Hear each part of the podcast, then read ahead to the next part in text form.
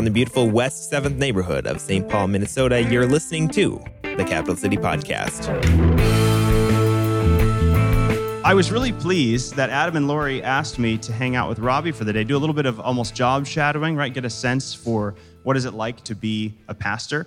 And I was like, well, what, what do I do, right? So I had, we went through a, few things that I do during the day, and I thought well, this would be fun to have Robbie pick a sermon text for us, and that we could start develop, developing it together and work through some notes, and then I could continue on and finish the sermon later. So uh, I wanted to ask, we're going to be in Philemon today, and I wanted to ask Robbie why he likes this, why he picked this passage here. So come back on this way.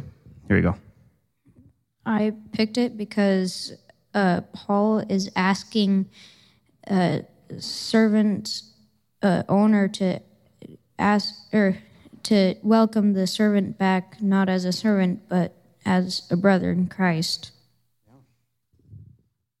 And when do you remember your first memory of, of hearing about this book or reading it or learning about it? It was, I think, one of the first times I read the Bible. All right. Well, thank you, Robbie, and thank good choice. So Robbie sat with me. I'll maybe t- tell. I'll, I'll, let you go sit back down. Uh, why don't you guys put your hands together for Robbie? He helped me. He's actually a, a really strong reader of texts, and not only that, but the context, right? The stuff that's not necessarily there on the page, but that is going on behind the scenes. Uh, and so it was really helpful to, to work through that with Robbie a few weeks ago. So thank you again, Robbie, for picking this text and going through this. So this is actually really serendipitous because I have been toying with the idea of doing a St. Paul in St. Paul series, right? So the Apostle Paul is the first one in that series. So the Apostle Paul in St. Paul is how I'm naming that. And I thought, you know, how, how fun would it be to approach Paul more from his sort of human side rather than from his teaching, right? We're always treating Paul like a brain on a stick, right? He's this theological genius, and we forget that he's a person, that he's a human being who has a life and a background uh, and emotions. And so, as Protestants, we're so stuck with like going through Romans all the time. Oh, this is Paul. It's what he says in Romans. It's like, well, no, that's some of his teaching, but what is Paul like? And so I thought, this is so perfect because then Robbie, I met with him, he said, I'd like to you know, go through this text in Philemon. And I was like, this is perfect because uh, we, like I said, we don't really know Paul. What we think we know is what the Paul that sort of, the idea of Paul that Luther came up with is what we think of when we think of Paul, right? justification by faith, not by works. That's what we think of when we think of Paul. But we know very little about him. You know, what was he like? Where was he from? What were his parents like? Do we know anything about this? Uh, what did the early church say about him? Are there things that we're forgetting to talk about? And so that is why this is so serendipitous, because I was thinking of doing this series, and then Robbie said, let's go through Philemon. Because Philemon is really unique among all of the letters of Paul because it shows his humanity so much better than any other of his other letters or teachings. And the reason is that it's the only letter we have that was written to an individual only, right? So Titus was kind of written to an individual, but it clearly, if you read it, it's clearly to the whole church too. Whereas this letter to Philemon, it is to him, and it's about Onesimus, and that's it. It's a private letter, but it has survived into the church. And so it's kind of like when you're reading a biography, and the biographer talks about, you know, the person that the book is about. It'll talk about their teaching and their public message, but then it'll dive into their personal correspondence, right? It'll dive into their letters, their emails, whatever it might be. And then you get a sense for like, who is this private person, right? When they're not publicly performing for others, what are they like when they're just communicating with one other person? And that's what Philemon gives us for Paul. Uh, I was reminded of this last night. Hopefully, Aubrey won't mind me saying this. Uh, but I was telling her that I was going to be preaching from Philemon. She's like, you know, remind me again, give me the like, kind of the plot basics of that one. I was like, oh, right, maybe I should set the stage a bit because we're not all nearly as familiar with Philemon as we are with, say, Romans or Luke or something like that. So here's the stage. This is what's happening in Philemon. And then we'll use this to dive into Paul more personally next week.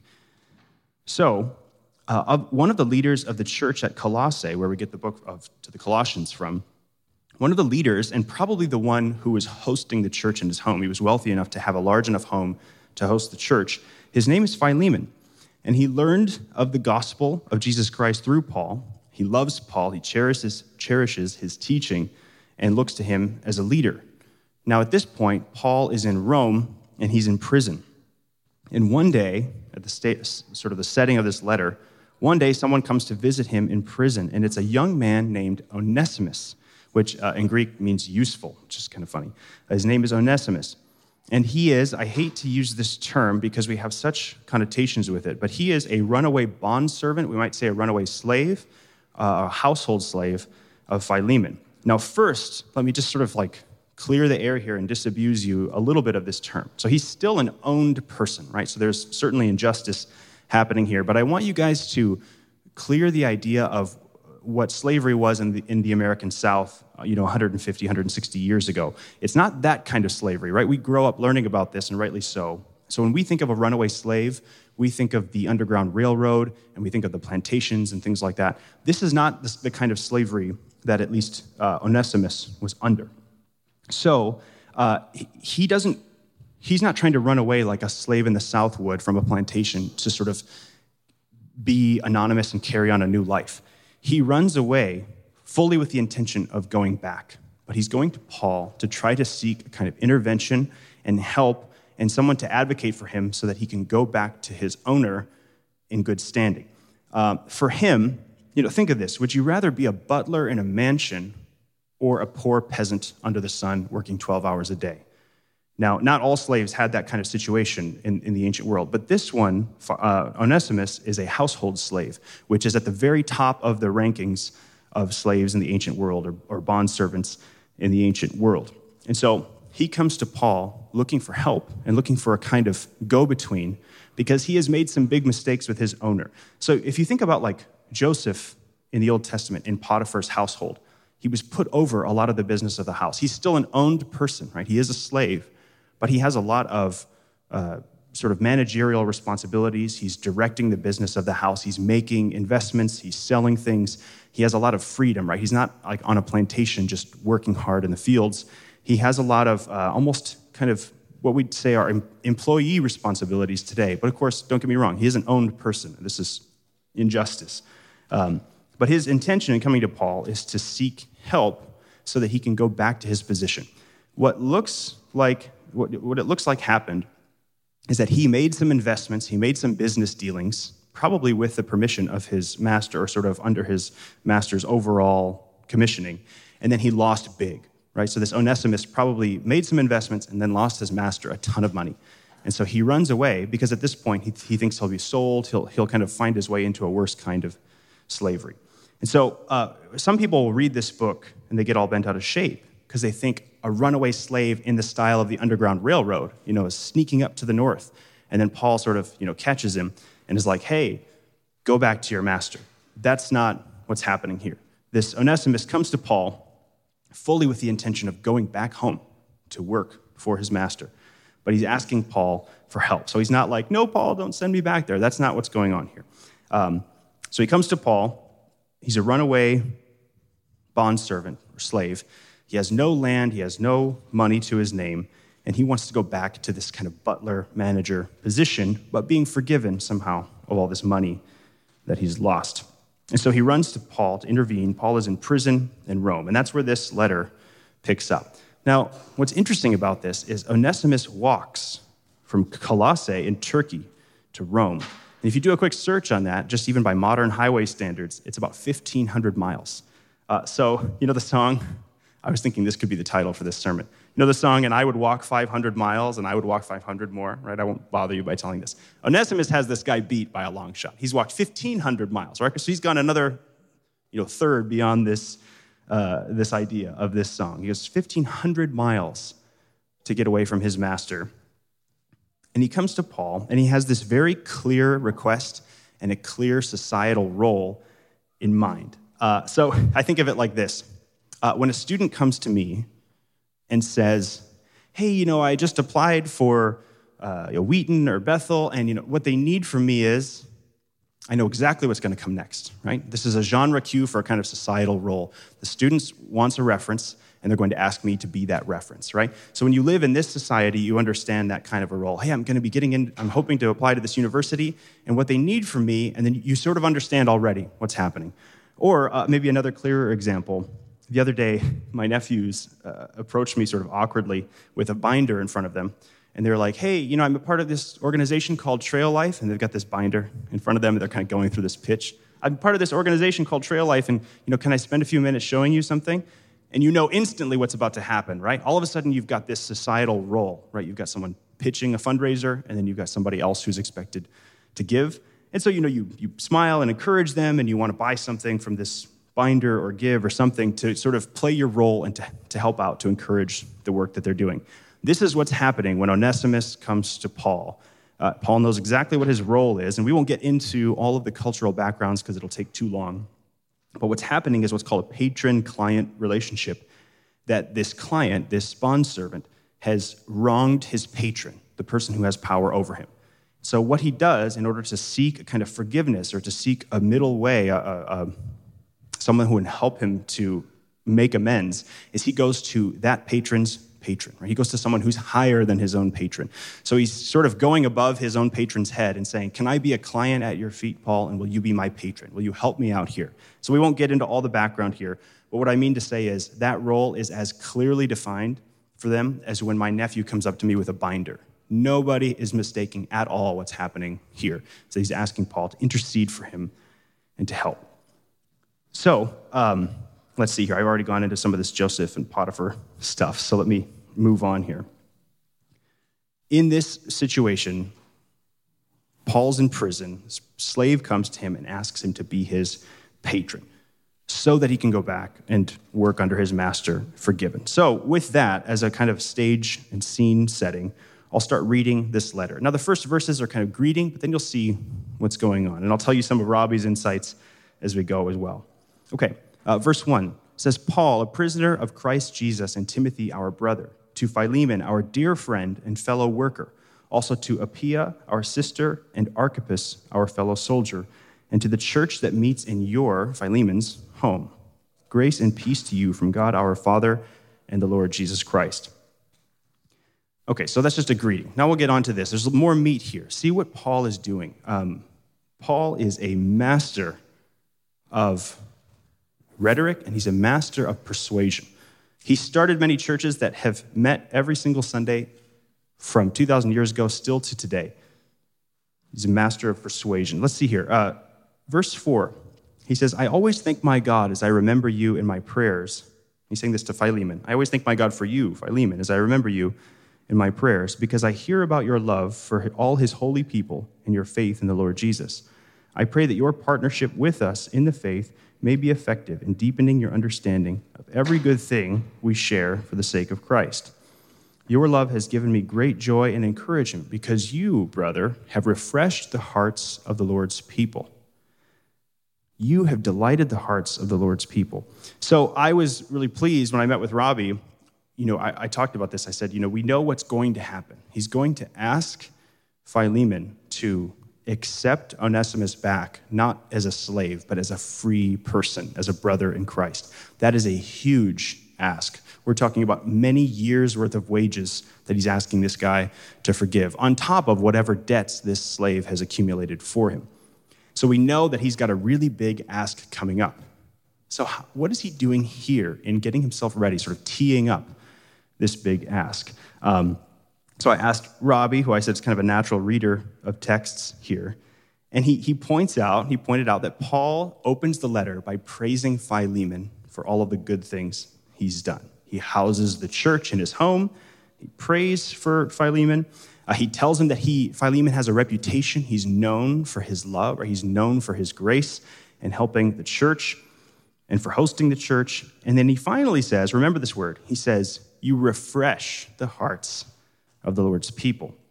And so I asked Robbie, just already before we even get to the next part, I said, What do you think he's trying to do there? Why, why is he saying these nice things uh, to Philemon? And Robbie said, uh, To get on his good side. And I think that's, that's certainly true, to get on his good side, right? To kind of, um, in a negative light, you might say to butter him up, right? That's not what he's doing. But he's, he's saying true things. He's not manipulating or coercing. But the other side of the, the evil to manipulation and coercion, the other side of that coin is influencing and persuading. And it's kind of the same skill set. And Paul had a gift to do this. So he's setting the tone. He's saying, Philemon, you're a good man, you're a blessing to the church, and you refresh the spirits of everyone in the church. And he's teeing himself up later to then say, Are you going to keep doing this? Are you going to keep refreshing the church? Are you going to keep this reputation of being filled with love and grace for the church? But he hasn't said that yet. He'll get back to it. So, this is where the real meat of the letter comes in. Verse 8. Paul says, Therefore, although in Christ I could be bold and order you to do what you ought to do, yet I prefer to appeal to you on the basis of love. It is as none other than Paul, an old man and now a prisoner of Christ Jesus, that I appeal to you for my son, Onesimus, who became my son while I was in chains. Formerly he was useless to you, but now he has become useful both to you and to me. Okay, so he's saying, this might sound overbold to us, but again, this patron client relationship gave him permission to talk like this. So it might sound a little bit bossy to us who tend to be softer around the edges, but in this patron client relationship, Paul is sort of the supreme apostle and has authority over this church leader in Colossae. So he's saying, hey, I could order you to do what's right simply because I have the authority, but I want to appeal to you for love's sake to choose the right path on your own, right? We do this with our kids all the time. Hey, I could tell you what to do, but why don't you think for, for yourself? You know, maybe you ought to apologize to your brother. Maybe you ought to do something nice for him, right? You try to let them come up with that on their own. So he says, Onesimus has come to me and he's been useful to me and he has become a son to me. And what that means is, is that this Onesimus, when he arrived, he was not a believer. He was just your bondservant. But he arrived and he talked to me and he helped me. And over the course of our years, maybe together, he became a Christian. So he became my son in the faith. And that's what that means. So now Onesimus is a Christian just like his master, Philemon, is. And this is interesting. He says, before he was useless to you, right, when he was wasting or losing money and leaving. Uh, and this is a pun on Onesimus' name. Onesimus means useful. So he's saying, before he was like anti Onesimus to you, but he was Onesimus to me. And now I pray that you would receive him back, that he might be Onesimus to both of us, that he would be useful uh, to both of us. So, all through, we see this language that Paul is taking this awful, dehumanizing institution of slavery, and he is refusing to play that game, right? He, he understands he's not going to overturn slavery in the Roman Empire overnight, but he's, he is clearly dismantling it by refusing to use slave language. He constantly refers to Onesimus as his son and Paul refers to himself as the Father. So he's replacing this ownership language with family language and saying, I hope that you choose to do the right thing. I could tell you what to do because I'm Paul, but I want you to make the right choice on your own. Onesimus has become a son to me, and I hope that he could become a son to you as well. Now, at this point, you know, a lot of modern people, let me just break here from the story. Modern people will sometimes balk at Paul and say, why isn't he a 19th century abolitionist? Right? Why isn't he just like going full on against Rome and trying to undo the institution of slavery? Uh, that's sometimes what we would like him to do. Um, but again, remember, this is not what we think of. It's still slavery. It's still wrong, of course. And it would later, centuries later, Christians would end the institution of slavery in Rome. But it took time. Uh, but Onesimus wants to go back. This is his best career path in life is not to become a poor peasant working under the sun 12 hours a day. It's to go back to Colossae and to be this manager, butler guy in the forgiveness of his master. That's what he wants. Uh, it's his best path forward. And so remember, it's really uh, it's easy for us to judge past generation for certain societal evils because we don't see them within our context. Of course, slavery is one of the greatest blights that has ever happened in human history, American history. Uh, and it's here, clearly, Paul is laying the foundation for the dismantling of slavery later on. And, and like I said, a few hundred years later, Christians would end it in Rome. But know this that in a few generations or a few hundred years, our own descendants will look to us and they will cry out about us. They'll say, How could my great, great, great grandparents go to church every Sunday and deal and, and allow mass incarceration, right? They'll, they'll, I don't know what it will be, right? But imagine they'll, they'll go one, two, three hundred years in the, in the future, and they'll look back and say, How could people of this era, my great great grandparents like me, how could they let all of these mentally ill people walk around homeless and dying of infection and disease when they could have been properly taken care of, right? Or how can they allow you know, millions of predominantly black and brown men to rot away in prisons for crimes that people who don't look like them largely are slapped on the wrist for and allowed to leave. You know, how could they allow that? And that's true. Like, th- those are real evils. And there are people that are fighting for those causes now, and we're grateful. But wouldn't you admit that for most of us, that's simply the way it is, right? It's not like it's okay, but that society with, with mass incarceration or, say, mental illness expressed in homelessness, that's simply the society we were born into. It's like that when we were born. We didn't set up those systems. It was like that. And when we die, it'll probably still be like that. Now, we ought to fight against those, but there's this habit in human life to sort of just accept the world around you for the way things are, right? Mass incarceration is a great, horrible blight, and our, our descendants will absolutely judge us for it. But it's also sort of just the way it is. And you can fight against it and you can make a difference individually, but you won't just like flip this entire system instantly. So sometimes people will be hard on Paul and they're like, why isn't he, you know, this Frederick Douglass character? And it's like, well, he's certainly against enslaving people, but he, in his cognitive world, he doesn't even have uh, an idea that slavery could be just completely done and flipped, right? So one in four people in the Roman Empire were slaves. One in four. Many of the people in the New Testament were slaves. They just didn't say this or name this. Uh, and so, again, don't dog on Paul for not being like full on 19th century abolitionist, because that's just not, in the same way that we're not fighting against the prison system with every ounce of our being, we just sort of accept the way it is, even though it's terribly unjust. It's kind of also just the way it is, right? So that's where Paul is in this. Okay, so back to the text. I just want to say this in case people are like, ah, I don't want to listen to Paul because he's not an abolitionist. I'm not going to even pay attention. So, back to, back to this. Verse 12. Paul says to Philemon, I am sending him, Onesimus, who is my very heart, back to you. I would have liked to keep him with me so that he could take your place in helping me while I am in chains for the gospel, but I did not want to do anything without your consent so that any favor you do would not seem forced, but would be voluntary. Do you have any passive aggressive relatives in your life? Do you hear that in there? I'm sending Onesimus, who's my very heart. He's my son. I'm his father. I'm sending him back to you. I would have kept him because he was providing a service to me that you were not, Philemon. You're this wealthy guy out in Colossae, and I brought you to Christ, and now you've got the church in your home. I have set you on this wonderful path in the gospel, but also your sort of career, your stature as this leader of the church. And guess what? You're not doing anything for me in Rome, but your runaway slave, he came and helped me day in and day out. In your absence, he was the one doing the work you ought to have been doing or sending someone because you're wealthy and I know you've got it. You know, he's kind of doing this like, you're not helping me, but he was helping me. And he's saying, I, I could have kept him so that he could have kept serving me, which is what you should have been doing anyway. But I wanted to send him back so that it wouldn't seem forced, but that any, any service you'd provide for me would be voluntary.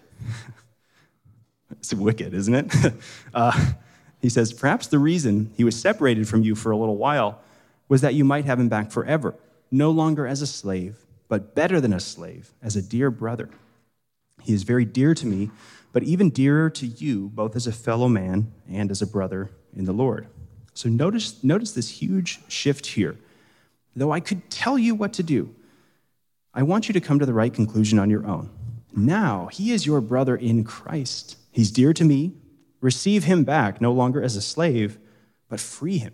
You know, receive him as a brother. You don't receive a household servant as a brother. He's saying receive him as an equal, as a brother, and as a fellow Christian.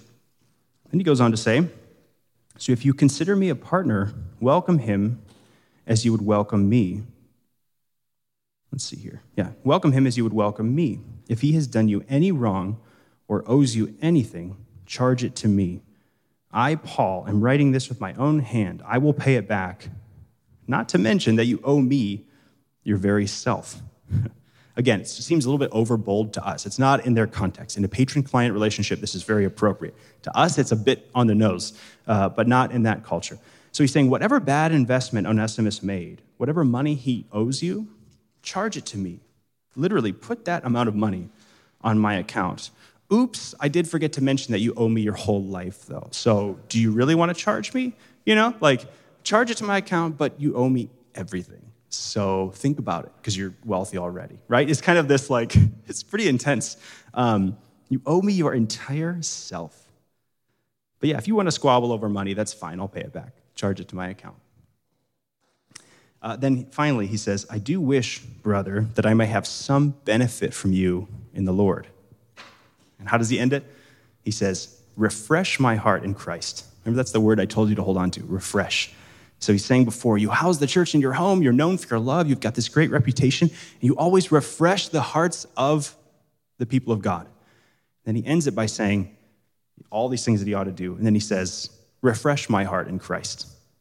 Do the thing that you have always been doing, right? Show grace, show love, keep your reputation. Refresh my heart by receiving Onesimus back as a free person. If that's not abolitionist, at least for its time, then I don't know anything about the scripture, right? If that's not just provocative, remarkable justice that he says, hey, this guy was a slave and he ran away and he owes you probably in the millions by today's standards, free him and take him on as a brother.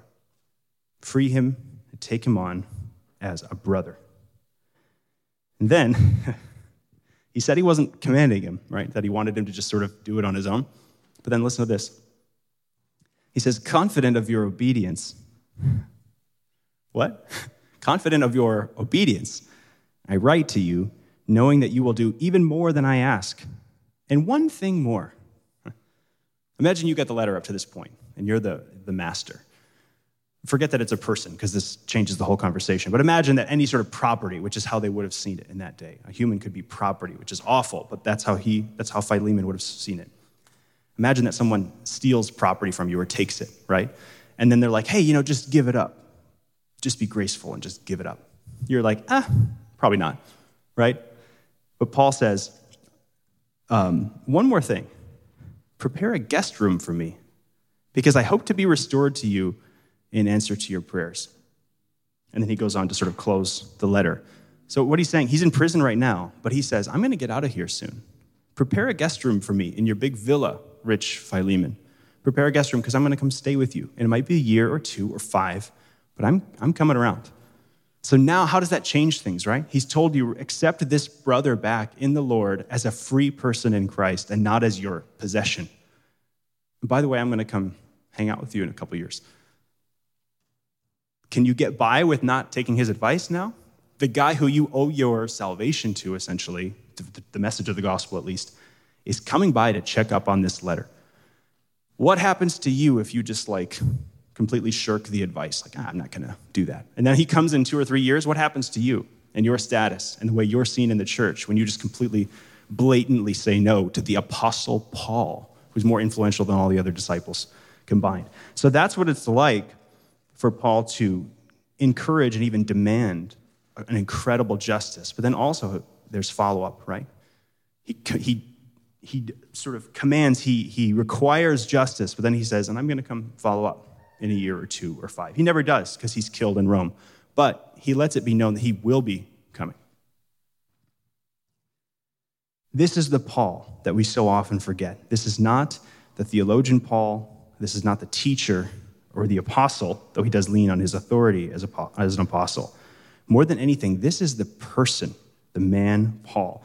This is the individual Paul writing another man saying, Forgive this Onesimus. Paul had no indication at all that this letter would live on. Paul would have written hundreds of letters over the course of his ministry.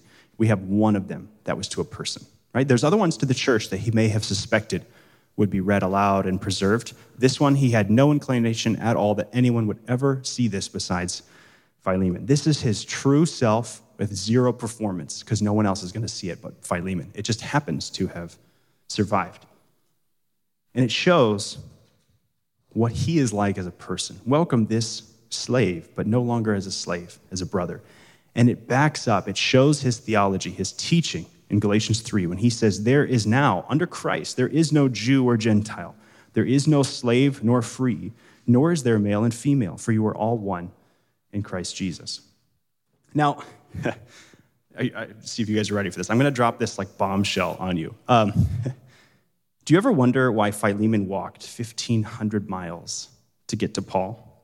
Surely there were dozens of important, wealthy people that Onesimus could have gone to to enact this patron client exchange, you know, in his own city or his in sort of like county, so to speak, within 100 miles maybe.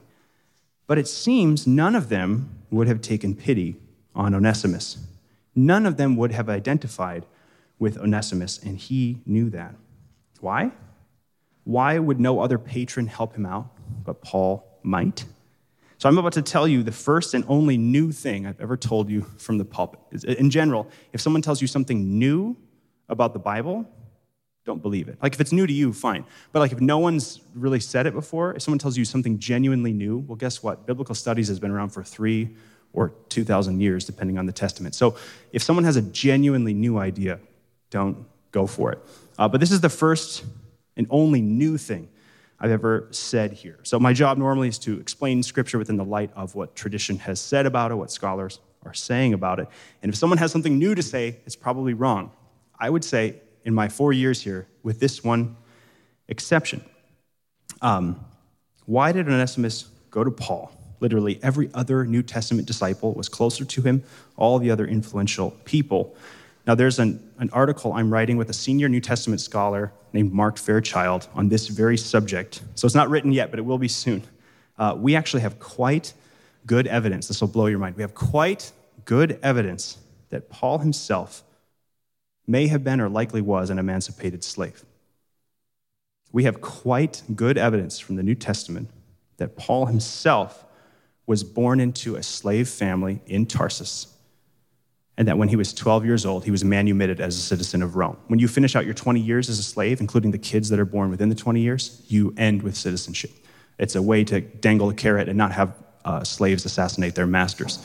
Uh, so I'll, next week, I'm just going to like leave you hanging on this. Next week, we'll spend the whole week or spend the whole day talking about that. We're going to know Paul personally, and we're going to dive into this idea that I'm writing up with Mark Fairchild about this. We have the, the ancient world doesn't give us smoking guns very often. It's rare that you get that. And if, if you do, then that's already been figured out.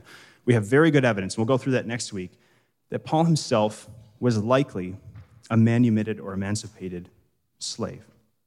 And that this is why, of all of the hundreds of people Onesimus could have gone to who are closer, with equal power, with other disciples, with other people, whatever, that he would have gone 1,500 miles on foot to talk to Paul instead because of all of the people he could have talked to, Paul may have understood better, because, again, we'll go through the evidence next week, that he likely came from a background of slavery himself. More on that next week, so hold on for that. Um, but let me ask you this What did Philemon do? He got this letter. What did he do? The church has been reading this forever, and no one knows, right? Was he angry? Did he say no, Paul, and take his slave back? You know, hey, Onesimus, you know, come back, you're going to be this like bottom feeder slave now. Like, what, what did he do? Did he sell him to the highest bidder for the worst kind of work? Or did he take him back as a servant, you know, to do the same work and kind of begrudging Paul since he said he'd visit? Did he meet him sort of halfway? Or did he free him and welcome him not as a slave, but as an equal brother and employ him in the leading of the church at Colossae? We can't know for sure, but church history much to many people's surprise, actually points us in a really strong direction. Scholars realized not too long ago that the New Testament rarely, rarely includes personal stories about people who were not still known at the point of the writing of the New Testament. And I'll explain this. When you hear about Peter's you know, thrice denial and then weeping and then sort of having this um, forgiveness moment with Jesus, the reason you hear about that is because Peter is still around and his origin story matters. When you hear about Mary Magdalene or Zacchaeus and these incredible conversion stories, it's because those people were very important to the church, and so their stories got remembered. You do not preserve this letter about Onesimus to Philemon unless one of the two of them or both of them are known to the church 30 years later, right? There's all these people that probably had conversion experiences, followed Jesus, and then fell away two years later. Those stories didn't get remembered, right? You're not telling these really meaningful stories uh, about people from 30 years ago who aren't involved now in how you got your career or whatever it is. In the New Testament, if people are not around, leading, known, still sort of in the community, they often do not get their names and stories included. So, we be able, we're able to conclude that Philemon or Onesimus, or both of them, are very important to the church among the time, or at the time when the church starts you know, collecting the canon. Do you guys know there was a third letter to the Corinthians?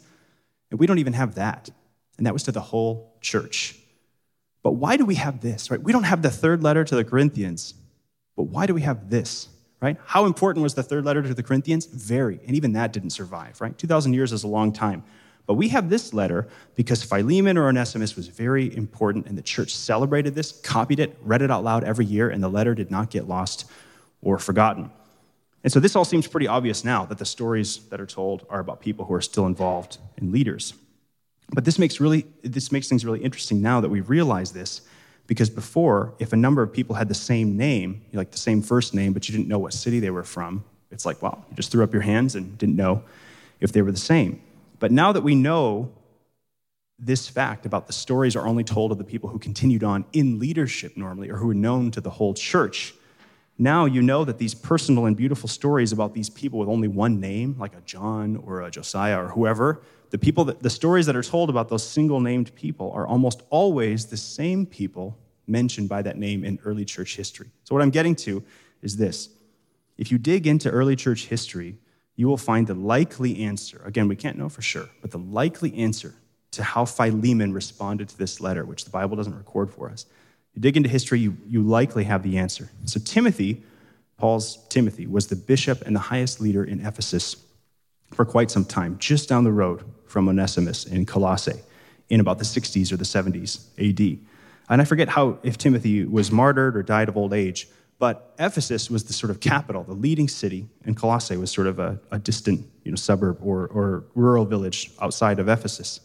And just like happens today, the bigger, more powerful churches kind of get to choose their leaders, right? The churches in Minneapolis and St. Paul pull leaders sometimes from the suburbs or, or elsewhere. And so, uh, yeah, just like major leagues will pull people from the minor leagues or whatever. And so, Timothy had pastors who served alongside him in his work in Ephesus. And he was pulling those pastors from Colossae and from the other towns around. And one of them was known as being an excellent, excellent shepherd, called a pastor among pastors or a shepherd among shepherds. And he had a very warm way with people that early Christian historians did not forget. And they would mark this down about the shepherd of shepherds who was so warm uh, and, and loving to people. And when Timothy then died, the church needed a new bishop. And they looked to this pastor of pastors, they looked to this shepherd of shepherds, and they called him to be their bishop. And he served wonderfully for decades. And then finally, sadly, as an old man, he was martyred by Trajan, the emperor of Rome himself, just like Paul was martyred by Nero, the emperor of Rome. And the name of that bishop was Onesimus. Let me pray to close us. And then, um, is Dustin still? Yeah, I, might invite you to come back up and just sort of noodle on the guitar while we're, we're going to do communion at the end of the service, if that's okay. Uh, let me pray to close us. Father, we thank you for the things that we can see and know in Scripture clearly. We also thank you for the things that we can sort of guess at or with our best historical lenses on, say it might be uh, likely or, or plausible. Um, we thank you for this story of this runaway bondservant who meets with Paul, who Paul advocates for and sends back. And we thank you that he likely was received as a free brother, no longer a slave, but an equal and a brother in Christ, and went on to lead your church so wonderfully that still exists to this day. We pray that we would embody this radical grace, that we would step in and serve and help and represent the least of these, the weakest, that we would step alongside people without power in this world, love them and help them, and serve them, and defend them for those who would do them harm. We thank you for this series that we're beginning. We pray that you would help us to see who Paul is Paul the man, Paul the human being, not just Paul the theologian or the brain on a stick. We pray you'd open our hearts to get to know this Paul so that we could read his letters and your scripture more truly. Uh, we pray this in Jesus' name. Amen.